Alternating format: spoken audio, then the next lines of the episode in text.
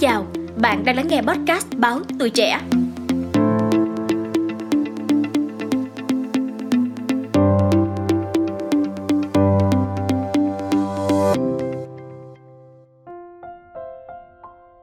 Khi màn đêm buông xuống, mọi hoạt động dường như được tạm dừng. Điền chỉ có một người phụ nữ dường như là không ngủ. Chị không tiết lộ về mình nhiều, ngoài cái tên là Chung, quê ở Vĩnh Phúc.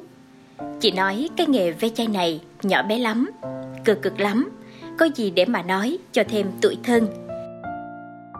Theo chân chị giữa những đêm dài mưu sinh chốn Sài Thành thì mới hiểu được hết những tuổi khổ mà chị muốn chôn chặt nơi đất khách quê người. Nhưng ẩn đằng sau hình hài gian khổ ấy là tượng đài của một người mẹ lặn lội cả đời vì những đứa con nơi quê nghèo. Cháu nhỏ là lúc bây giờ lên 5 tuổi 5 tuổi thì bắt đầu mới à, gửi ông bà mới đi được. Thì nhớ thì cũng làm nào được bắt đầu khi đi là mấy ngày luôn không ngủ được luôn. Thế nhưng mà không đi thì không làm không có tiền. 14 năm qua, những cây cầu, những con dốc Sài Gòn đều đã chứng kiến bao giọt mồ hôi của người mẹ xa quê. Dù thế, đôi chân chị vẫn chưa bao giờ dám ngơi nghỉ, vẫn len lỏi khắp hang cùng ngõ hẻm để gom góp những thứ mà người ta bỏ đi.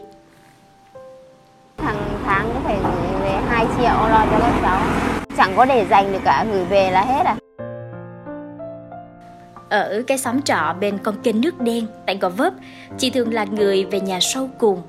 Cả đêm vật lộn với đống phê chai, đạp xe, để bộ hàng chục cây số, nhưng mà số tiền chị kiếm được chỉ hơn 100 ngàn tiền lẻ. Những tờ tiền nhậu nát ấy đã dìu dắt gia đình chị, con cái chị có cái ăn, cái mặc. Nhiều khi ban đầu là ờ, mấy ngày là khóc cả ngày nhiều khi thủy thân chứ nuôi con một mình không ai nuôi đủ không được nhờ ông ờ, bỏ đi từ năm mà thằng bé nó có 3 tháng ông đi đến ngày nay không về quê luôn.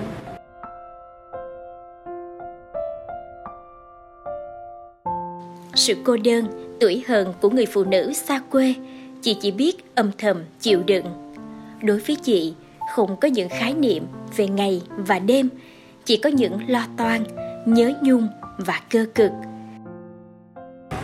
Có nhiều khi ngồi nghỉ mệt cái hình là chợp mất lúc ờ, có người đi qua ngang kêu về là về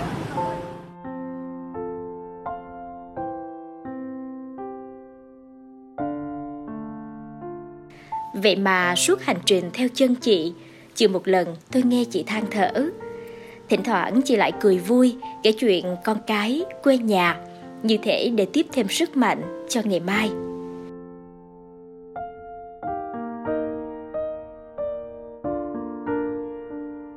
Số tiếp theo, hãy cùng podcast Báo Tuổi Trẻ lắng nghe âm thanh lốp cốt quen thuộc của những xe hủ tiếu gõ ven đường.